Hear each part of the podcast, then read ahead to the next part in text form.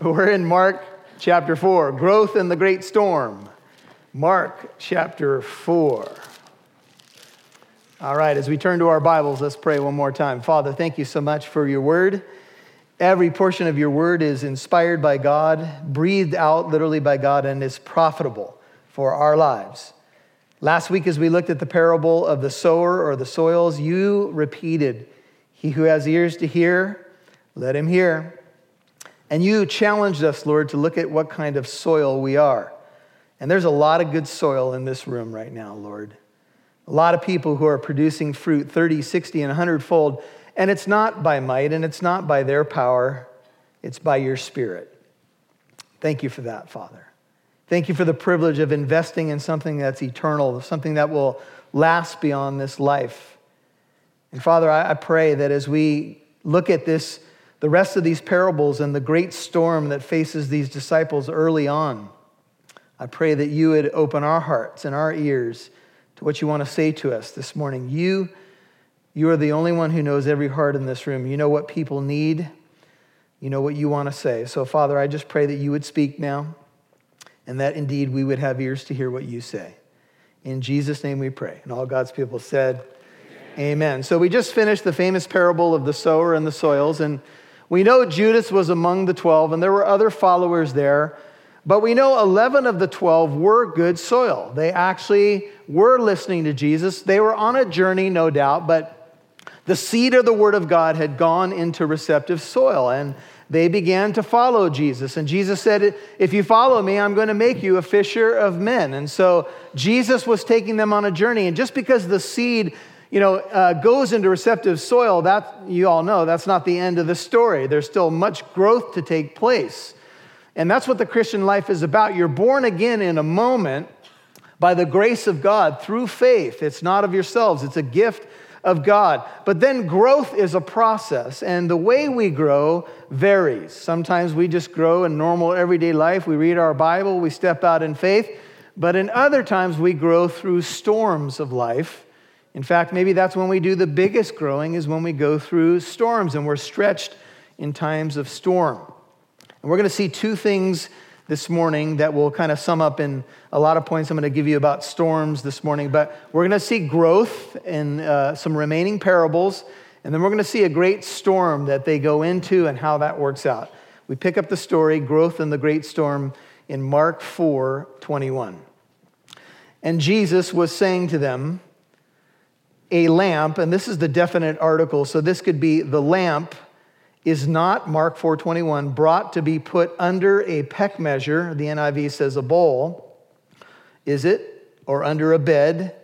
Is it not brought? The word brought there is a form of erchomai. It really could mean it doesn't come to be, uh, uh, it is not brought to be put on the lampstand. Is it not brought to be put on the lampstand? So with a definite article, and Jesus did talk about these types of things on several occasions. And we know busy speakers sometimes repeat uh, core ideas that they share, but the lamp here could be speaking of Jesus himself with the definite article. We know that we're supposed to be the light of the world, but we have no light unless it's first his light, right? We reflect the light. We're like the moon, he's the sun. We reflect the light of the sun. But here a lamp could speak of Jesus. He called himself in John 8 12 the what? Light of the world. And he said, He who follows me will not walk in darkness, he will have the light of life. If you have Jesus, you have light. And when the light came, if indeed it's correct to think that this is Jesus as secondarily, secondarily believers in Jesus, the light came not to be put under a bed, not to be put under a bushel. The light came to shine. And it shined in the darkness, John chapter 1, but the darkness did not comprehend it. He is the true light coming into the world that enlightens every man. Every man can be and every woman can be enlightened by Jesus Christ. And so we put the lamp somewhere where it can do the most good. And that's why Jesus came. He didn't come to hide who he was, he came to influence lives. And that's what the church carries on today. He says, For nothing, 22, is hidden except to be revealed, nor has anything, anything been secret but that it should come to light. We know that in the time of the harvest or in the time of the end, and this is still harvest imagery here, everything's going to come to light. In fact, in another parable that Jesus shared, he, he shared a parable of the wheat and the tares, another uh, parable from agriculture. And while, he, while the master slept, an enemy came and sowed tares in the wheat field. And the servants came to the master and they said, Should we pull up the tares? And he said, No, leave them. Let them grow together until the time of the harvest. The harvest is going to bring out all the truth. It's going to separate the wheat from the chaff, the sheep from the goats, the true believer from the unbeliever. It's all going to come out in the harvest. And then everything that has been so called hidden will come to light. And one application of this particular parable, if we go with the fact that Jesus may be here in Mark's gospel, the lamp, then you could think of him as the hidden secret as well. He is God's mystery, if you will, now revealed. He was kind of concealed in the shadows as the servant of Yahweh in the Old Testament, and especially in Isaiah, but now he has been revealed to the world. He's been revealed to the Jewish people and to the Gentiles. Colossians 2 2 and 3 says that in their hearts they may be encouraged, having been knit together in love and attaining to all the wealth that comes from the full assurance of understanding, resulting in a true knowledge of God's mystery, that is Christ Himself, in, whom or in Him are hidden all the tre- treasures of wisdom and knowledge. Would you turn to Colossians 2? It's a little bit to your right. Pass up the Gospels. Keep going right. You're going to turn to Colossians chapter 2. Look at verse 6. Paul picks up this agrarian imagery when he talks to the Colossian church, and he's warning them about not buying into false doctrine and this weird form of Jewish Gnosticism that was leading people astray. He says in Colossians 2, verse 6, after talking about the mystery that is in Christ, all the treasures of wisdom and knowledge are in him. That's 2 3. Look at verse 6. He says, As you therefore have received Christ Jesus the Lord, so walk in him, Colossians 2 7. Having been firmly rooted, again, in agricultural image, and now being built up or growing in him and established in your faith, just as you were instructed and overflowing with gratitude. See to it that no one takes you captive through philosophy an empty deception according to the tradition of men, according to the elementary principles of the world, rather than according to Christ. For in him, in Jesus Christ, how much? All the fullness of deity dwells in bodily form. When Jesus was moving around the landscape of the Galilee region and Jerusalem and so forth, all the fullness of God was dwelling in him in bodily form. Part of the mystery of Jesus Christ is this that when you looked upon him, you were seeing the God man. You were seeing the incarnation. You were seeing the truth of 100% God, 100% man simultaneously. And this is a little bit of a mystery that we'll talk about a little bit more. And in him, look at verse 10, Colossians 2, you, you and I have been what? We have been made complete. And he is the head over all rule and authority. Back to Mark chapter 4. And as Jesus shared these parables, as we saw in Luke 8, he would finish them up by saying, If any man has ears to hear, Mark 4:23, let him hear. This is what Jesus did often in his preaching. He would tell a story, he would reveal a truth, and then he would ask the question because the truth really has the most relevance if you're willing to open up your ears and your heart. He who is willing to listen, Jesus would say, then let him listen which implies that not everybody was willing. And he was saying to them, Mark 4:24, take care what you listen to. You could translate this, be careful how you listen. By your standard of measure it shall be measured to you, and more shall be given you besides. For whoever has 25, to him shall more be given. And whoever does not have even what he has or even seems to have shall be taken away from him. Think of the soils again. The soil that does have will get more. It will increase more and more and more with growth and produce. But he who seems to have something, let's say he is a, one of these soils that is beside the road or uh, among the, the rocks or the thorns, even what he seems to have, he springs up for a while. He looks good, but what he seems to have, even that will be taken away from him. God wants to bless you with more and more growth and more and more influence. And if you are a Christian, That is his desire for you. He's not against you, he is for you. But he is the master of bringing growth into our lives. And he will weave together a tapestry in all of our lives. He will use everything. Uh, he will use all the circumstances of our life and exploit them for his good purposes. That's how majestic he is. But he says, by the way you hear, it will be measured back to you. In a parallel way, or in a way that kind of fits with this thought, Jesus said, In the way that you judge, you will be judged. This is the, these are the words of Matthew 7 1 through 5. Do not judge, lest you be judged. For in the way you judge, it will be ju- you will be judged, and by your standard of measure, it will be measured to you. Now, that famous passage, quoted by many unbelievers, the moment you try to say anything to them, they know that verse. Judge not, lest you be judged. And sometimes Christians are stuck because we don't know how to respond to that, because we don't keep reading. The actual context of that statement is don't dr- judge in a hypocritical fashion. Jesus says, first take the log out of your eye, because you've been walking around hitting people in the head anyway with that thing.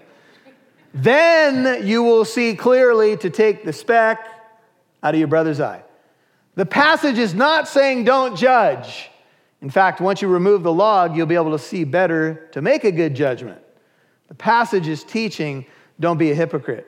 First, deal with your own stuff. Then you can tell somebody else about the issues that they might have. And in the way you judge, Jesus says it will be judged back to you. And the measure, oh, this is, this is pretty radical. In the way that you judge others, God says it'll come back to you. That's where, where we need to be careful. Amen? How horrible our sins look when someone else is doing them. Hmm. It's pretty easy to be self righteous when we see what we do in other people. But the same application applies to hearing. In the way you hear, that same judgment. So, you know, sometimes we get frustrated with people because we don't think that they're hearing us, but the way that we lack in, in our own hearing can come back to us as well. And so Jesus is giving warnings after he teaches. He says, Hey, open up your ears, focus on your own heart and your own life. And he was saying, verse 26, Mark 4, the kingdom of God is like a man who casts seed upon the soil. He goes to bed at night and gets up by day, and the seed sprouts and grows. How? He himself does not know. The soil produces crop, key word, key phrase, by itself. Notice the process first the blade, then the head, then the mature grain in the head. But when the crop permits, he immediately puts in the sickle because the harvest has come. Now, with all that Jesus said about the sowing of the seed and those who sow and those who listen, there is a mystery to the kingdom, and it's this, and it goes with seed or plant life. Sometimes things grow and we have no idea how it happened. Anybody got stuff like that in your backyard? You're like, honey, did we have that tree last year? no, it's, and it's one of the most thriving things in your yard. You say, did we ever water it? Nope. Where did that thing come from? I don't know. But there's some growth in the kingdom. Here's, I think, Jesus' main point that is mysterious. With all that we can talk about the sower and the soil, sometimes things just happen and you're like, huh? Sometimes there's growth in unexpected places. How about this? And unexpected people. People we gave up on. And we mailed it in. Never to become a Christian. Pearl, don't cast those pearls before that swine anymore. There's a Bible verse for that. And all of a sudden, the swine's a Christian. And they come to you and say, Hey, you won't believe what happened to me. What? What? I'm a believer. No way. yeah. Growth. Sometimes totally mysterious. We've heard reports of people who get visions of Jesus or dream about him, some mysterious stuff that goes on. We call this the work of the Holy Spirit. The Holy Spirit's working in all of it, but sometimes it's just beyond what we know. And Jesus said, you know, the wind blows where it will and you don't see it or you can't always chart its course. So are those who are born again of the Holy Spirit. So is the work of the Holy Spirit. Sometimes it's just a mysterious thing. And Jesus, I think, adds this, and especially here in Mark's gospel, to tell us that we, don't, we can't figure out all this stuff about salvation and this process. But he tells us, but when the crop permits, 29, he immediately, that is the man who owns the field, puts in the sickle because the harvest has come. Jesus' words at the end of verse 29 reflect the Hebrew text of Joel 3:13. Listen to it. I'm going to quote Joel 3:13 through 15. It says, "Put in the sickle, for the harvest is ripe. Come tread, for the winepress is full, the vats overflow, for their wickedness is great. Multitudes, multitudes in the valley of decision, for the day of the Lord is near in the valley of decision. The sun and moon grow dark, and the stars lose their brightness." And this image of the harvest and the sickle and the day of the Lord is how it's going to happen in the end. And the Lord's going to come with ten thousands of his holy ones, and he's going to illumine a darkened sky, and he's going to rescue or rapture his church. The dead in Christ will rise first.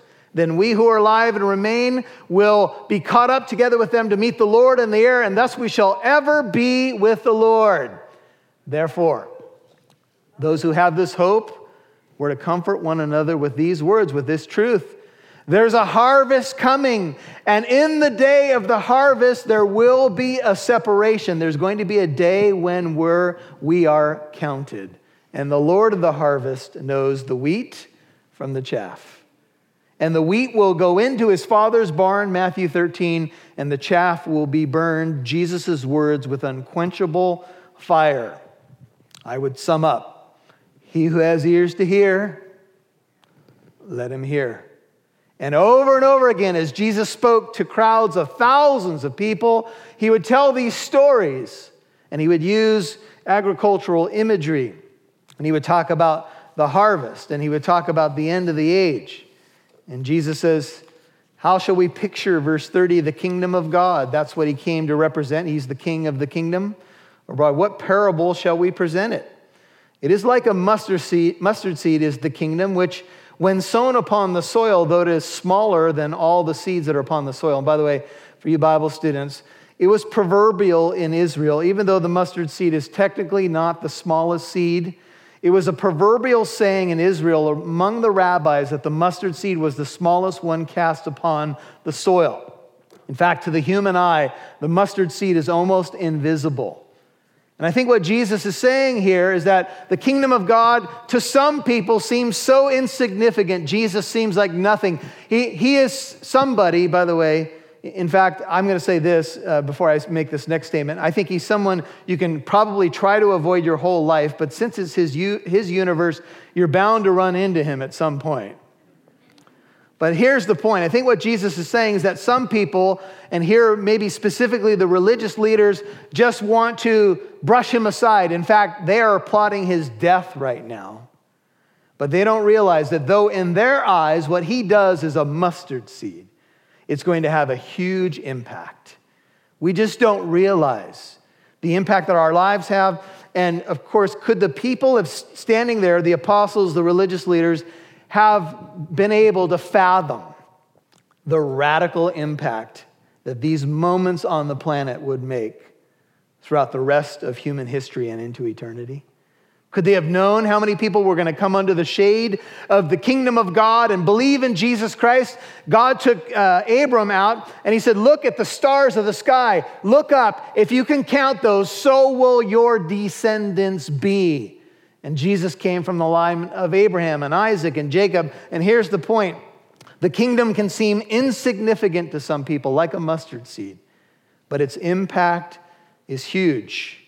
Jesus says, Yet when it is sown, 32, it grows up and becomes larger than all the garden plants and forms large branches so that the birds of the air can nest under its shade. Here, I think this is a positive image the kingdom of God becomes a refuge, it becomes a home, it becomes a place to nest, it became, becomes a place to find uh, belonging And that is where I've set up my nest. And I think that's where most of you have set up yours. I have found shade in the beauty of his presence. I have found that that mustard seed that went out has bloomed in my own life. In fact, uh, they say mustard plants can grow sometimes up to 15 feet. The seed looks like it's nothing, but all of a sudden, all kinds of people are benefiting from it. We just had a family up here, and there was a decision to follow Christ by the parents, and now that's being poured into the children, and now they've opened up their house to somebody else, and their branches go out. And I ask you, who do you want to be? What kind of influence do you want to leave? One of faith? One of leading other people to faith in Jesus Christ? I mean, let's look at a news report recently. We know Prince all of a sudden died, 57 years old. A lot of us grew up with Prince's music. Whatever you, your take on his music doesn't really matter for this purpose. But you hear reports and you see videos and you see a lifestyle that seems so worldly. And yet at the same time, he talked about having faith.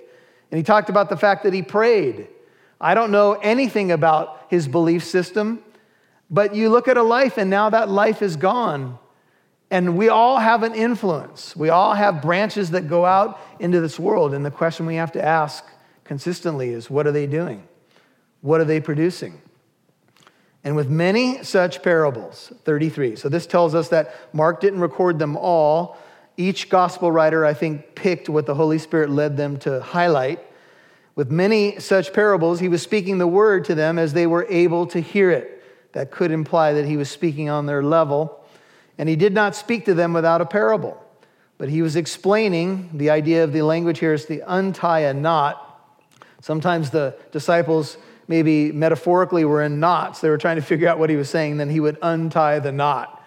It's kind of good when you have someone who can explain a difficult concept to you and untie that knot that's been in your brain, and you're like, oh, yeah, yeah.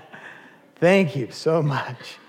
I'm not good at untying knots, but I usually hand them to my wife, and She's got fingernails and everything.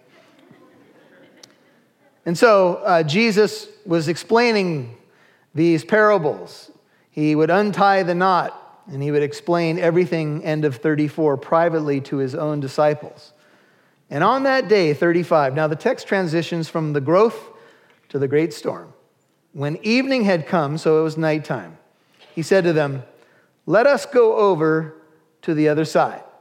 And just so you know, the other side of the lake, the northwestern part of the lake, was called the Decapolis. And it was known to be for the 10 cities. These were Greek cities. They were set up with Hellenism. Hellenism was the belief of the ancient Greeks spilled over from Alexander the Great and his influence. And Hellenism, to very much simplify the belief system, said man is the center of everything. Sound familiar? The sacred animal in these cities on the other side of the Sea of Galilee or the Lake of Gennesaret, as it was also known, in these cities, the sacred animal was the pig. And Jesus says, Let's go over there where there's Greek pagan cities where the sacred animal is the pig. And by the way, the religious leaders believe that that's where Satan lived on the other side of the lake. If you're a disciple, you have to be thinking, What? He, he has ears to hear, let him. what? you want to go over there? You want to go over where the, the pagan worship happens, where all that stuff is going on? Yeah, Jesus says.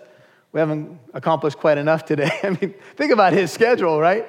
Let's go over to the other side. And so, the Sea of Galilee. Uh, Terry, if you are ready, here's a, a photo of the sea from an aerial shot beautiful sheet of water, probably the most sacred sheet of water on the planet.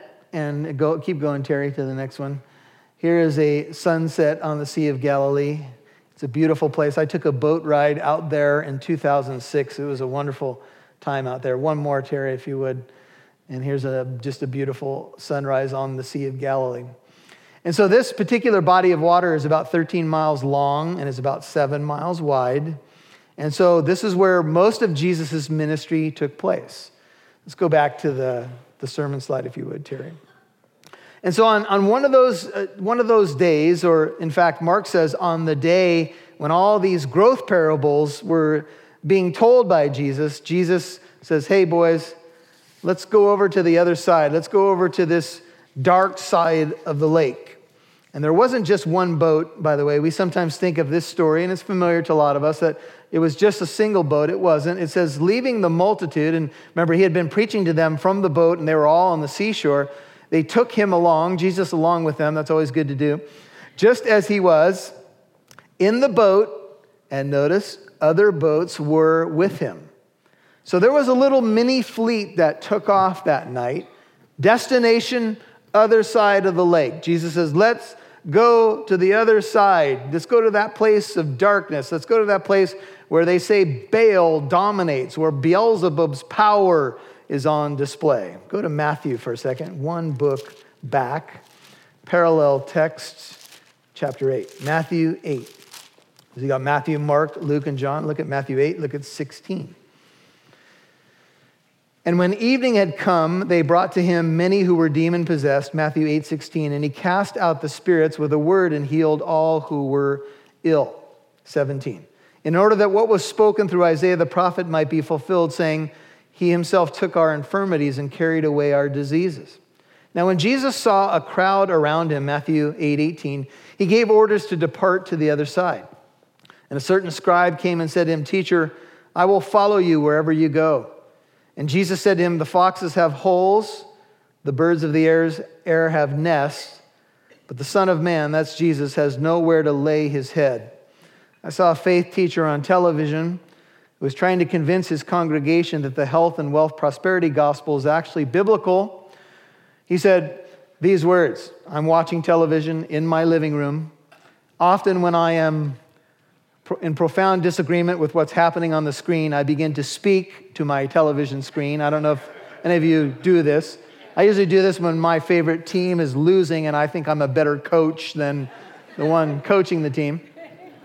So he's on the television and he says, I'm going to prove to you, you know, all these Christians say the Son of Man had nowhere to lay his head, foxes have holes. Burn I'm going to prove to you that that wasn't true. And he goes over to this account that we're going to look at in a moment. And Jesus is in the boat and there's a storm and he's laying on a pillow. You see, said the faith teacher, Jesus did have a pillow. And that means that you and I should be rich. More specifically, it means I should be rich and you should be giving more to my ministry. And I'm yelling at the TV, and here's why.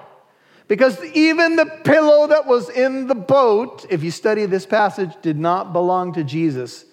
It was the pillow for the one who steered the ship. And they would leave it there just in case you weren't involved in ship in the, the fishing on the ship, and you could use it. Even the pillow wasn't his. This is some of the nonsense that's out there today to try to prove a particular point of view. And so another disciple said to him, 21, Matthew 8, Lord, permit me first to go and bury my father.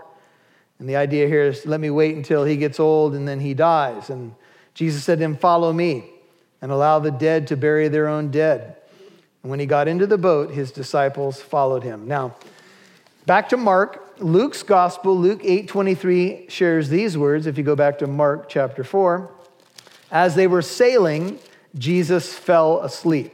So, somewhere as they set out with this mini fleet of boats, I'm sure it was a beautiful, serene scene on the Sea of Galilee. I'm sure the water was calm at this point. The little mini fleet, almost like a parade on the water, took off. It was nighttime, the sun had set, and Jesus finally, finally gets to sleep. We've been talking in previous messages about his schedule, right? He knows what it means to be stressed out. He knows what it means to have to, you know, so many demands upon him. He couldn't even eat a meal. There were so many people trying to get at him. And finally, as the boat takes off, he finds this helmsman's pillow and he says, Boys, here's, here's, here's the God man. I need to sleep. And so he begins to sleep. Mark 8:23 says, as they were sailing along, he fell asleep. Yes, he did sleep. He was 100% man and 100% God. He got tired. So many demands were on him, and finally he says, I need to sleep. And as he began to sleep, a fierce gale of wind descended upon the lake, and they began to be swamped and to be in danger. That was um, Luke 8:23. Here's Mark picking up the story. Finally, he gets a moment where he can rest, but not for long. Have you ever been there before? You you finally get a chance to lay your head on the pillow, and all of a sudden, all hell breaks loose, and you're like, finally, okay, I can rest now. Ding dong, everything's going off, cell phone, all the devices in your life that you now want to throw away are ringing. Dogs are carrying away your children. You're like, I don't care, take them, you know, you're just gone. He finally gets a chance to sleep just for a moment. And there arose, Mark 4:37, a fierce gale of wind. New King James ESV says a great windstorm, and the waves were breaking over the boat just when you try to rest. In the Jewish mind, the sea, especially at night, its unpredictability, its waves, its sudden storms, was a picture of evil, even the power of Satan. By the way, in a lot of the paganism that was on the other side of the lake, they believed that Baal, which is kind of a type of Satan, had power over the wind and the storm and the lightning and the rain. That's why ancient cultures sometimes uh, tried to appease Baal because they thought if they did, that he would send them crops and blessing and rain, and they needed it desperately. So he's supposed to control this. So isn't this interesting timing? Hmm. The Messiah finally gets a chance to lay his head down and rest, and all of a sudden, this huge storm. If you uh, go and you Google seas on the uh, storms on the Sea of Galilee, you're not going to find much footage of pictures with big waves because they mostly happen at night. And they happen because of the topography of the land. What happens is the sea is about 700 feet below sea level, and hills rush up about two to 3,000 feet all around the lake. So it gets cold on top of the hills, but it's tropical at sea level. In fact, they grow bananas all, all around the sea. It's very tropical. So what happens is it gets cold on the top of the hills, and when the cold air begins to travel down the caverns of the hills, it hits the warm seawater. And sometimes there are unexpected storms on the Sea of Galilee. In fact, in 1992, they had waves on the Sea of Galilee that were over 10 feet high. By the way, this is a freshwater body of water. It's not, it's not a, a sea of salt, if you will, but it, it's big enough where sometimes it's called a sea as well and waves were breaking in 1992, uh, so crashing so violently that it destroyed areas of the city of Tiberias right there on the coast. So this does happen. They say, in fact, this sea is notorious for these types of storms. And all, all of a sudden, there's this fierce gale of wind, great windstorm. The waves were breaking over the boat. The imperfect tense of the language is they repeatedly crashed into the boat so much so that the boat was already filling up with water. Ever had that sinking feeling? Here you are. I told him. What is he saying? Go over to the other side where the power of that evil. And uh, we knew it. You ever been there before? We knew it. Monday morning quarterback. I told you we shouldn't have gone tonight. And what's he doing? Sleeping. We're in trouble here, Lord. You ever had that feeling before? Lord, are you awake up there? Hello. Behold, there, Matthew 8 24, arose a great storm, literally a seismos, where we get the idea of seismology or the measuring of earthquakes. There was a great shaking in the sea, Matthew 8 24, so that the boat was covered with the waves, but he himself was asleep. In Matthew's picture here, it pictures the Sea of Galilee shaking. And here's this fleet of boats, not just one boat, and they're all just in deep trouble. The waves are breaking over the boat, and maybe it's satanic power behind it. And he himself was in the stern, 38, asleep on the cushion. And they awoke him and said to him, Now, I don't know what this looked like. I don't know if there was a little dialogue first. You want to wake him up? I don't know, should we? He hasn't slept in days. Maybe it was Peter. Since Peter's thoughts are behind the Gospel of Mark, I just guess it was Peter. Lord! And hopefully he wasn't, you know, hard to wake up like a teenager on a school day. Can I get a witness? Does anything wake you up?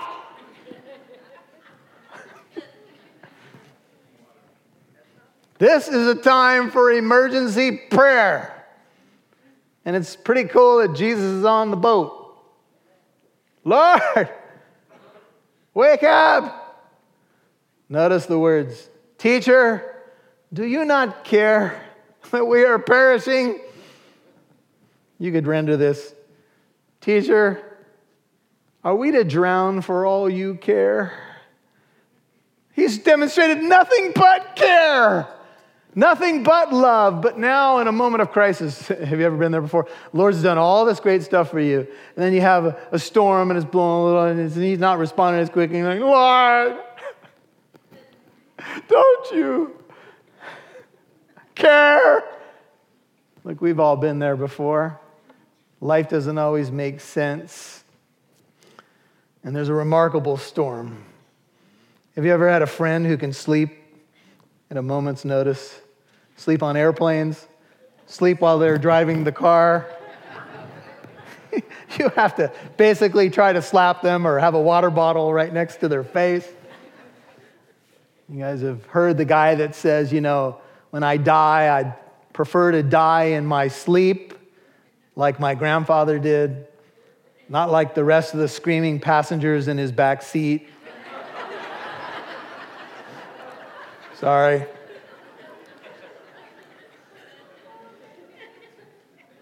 Don't you care that we're perishing here, Lord?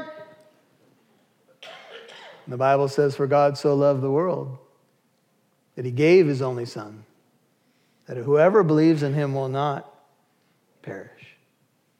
Don't you, don't you think there's a lot of people asking this question? Have you seen the stormy conditions down here, Lord? I don't know if you know what's going on on the lake, but we got trouble. We got problems. I think a lot of people ask. Do you care? They knew very well this lake. They fished on it, many of them, their whole lives. One writer says, contrary to public held views on the matter, it is usually the experts who recognize the need to panic. Close quote. When you see the experts panicking, that's when it's time to panic. When they're not saying, hey, it's going to be all right, that's time to wake up Jesus, no matter what you might get. And so storms become quite a picture. Storms become an opportunity for spiritual growth. In fact, if it was Peter that woke him up and asked this question on behalf of the others, Lord, don't you care that we are perishing? In a later story, it will be Peter who actually steps out of the boat in a storm and has faith.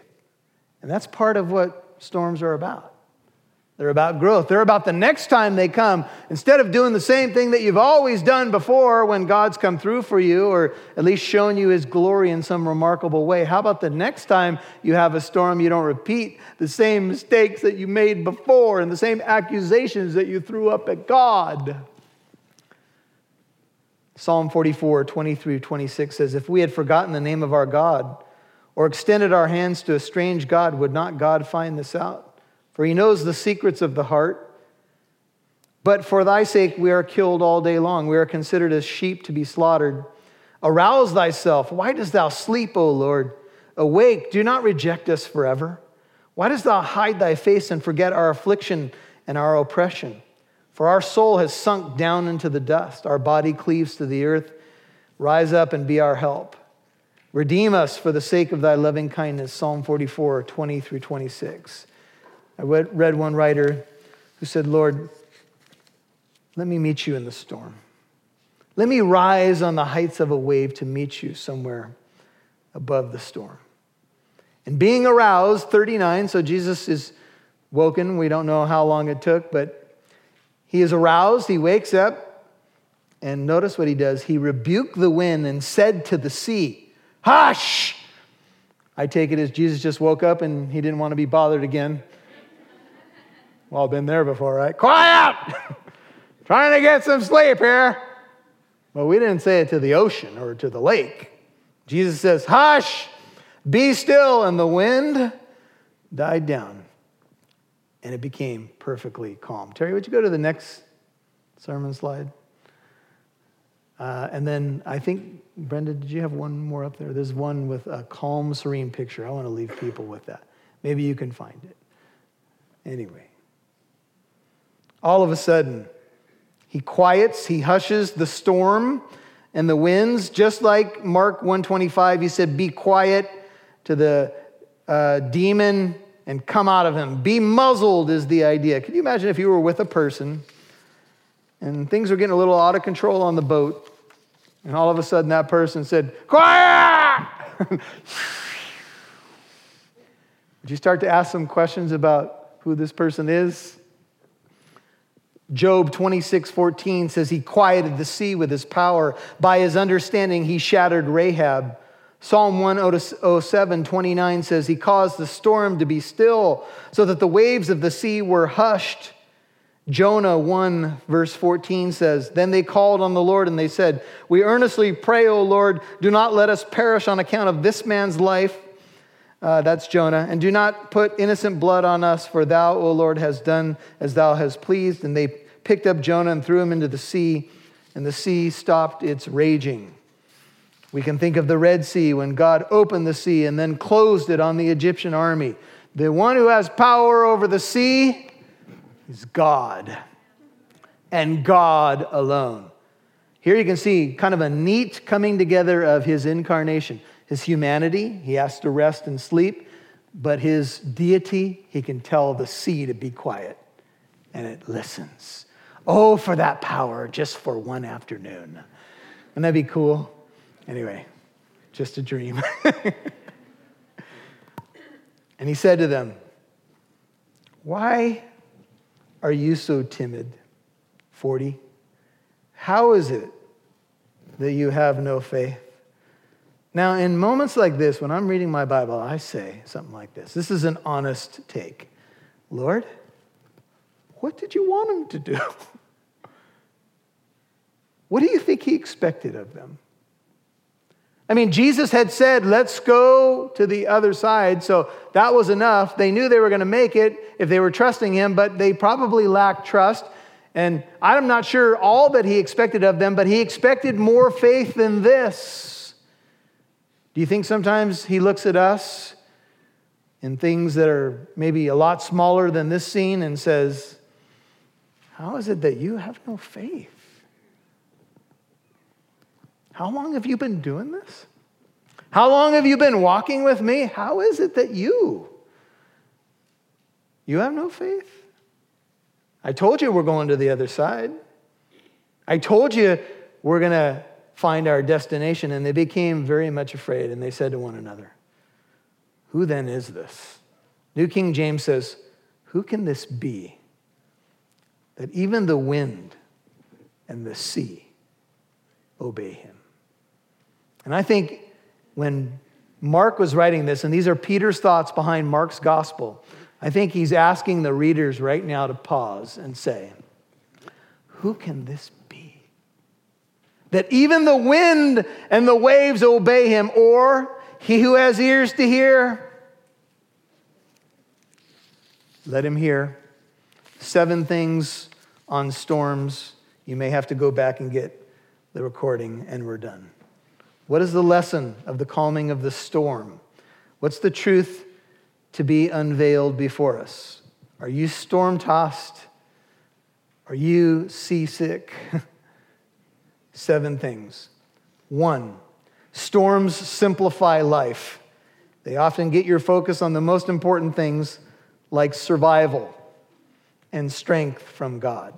One, storms simplify life, don't they? I mean, you can be worrying about 25 things, but when a storm comes, all of a sudden there's only really a few things that matter. And storms have a way of kind of bringing life down to its most simplest uh, form, and that can be good. Two, they make you appreciate the calm days more. Amen. Storm comes and you're like, where did that come from? And maybe you've been used to a lot of calm days and, and a storm comes and then it calms down again and you're like, you're a more thankful person.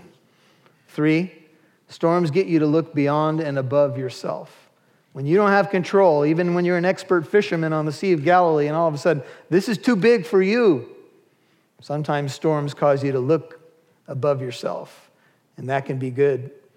Four, storms show us God's presence and provision and promises and become our anchor in the storm. We often see God show up in unexpected ways. His presence, His provision, and His promises become more precious to us.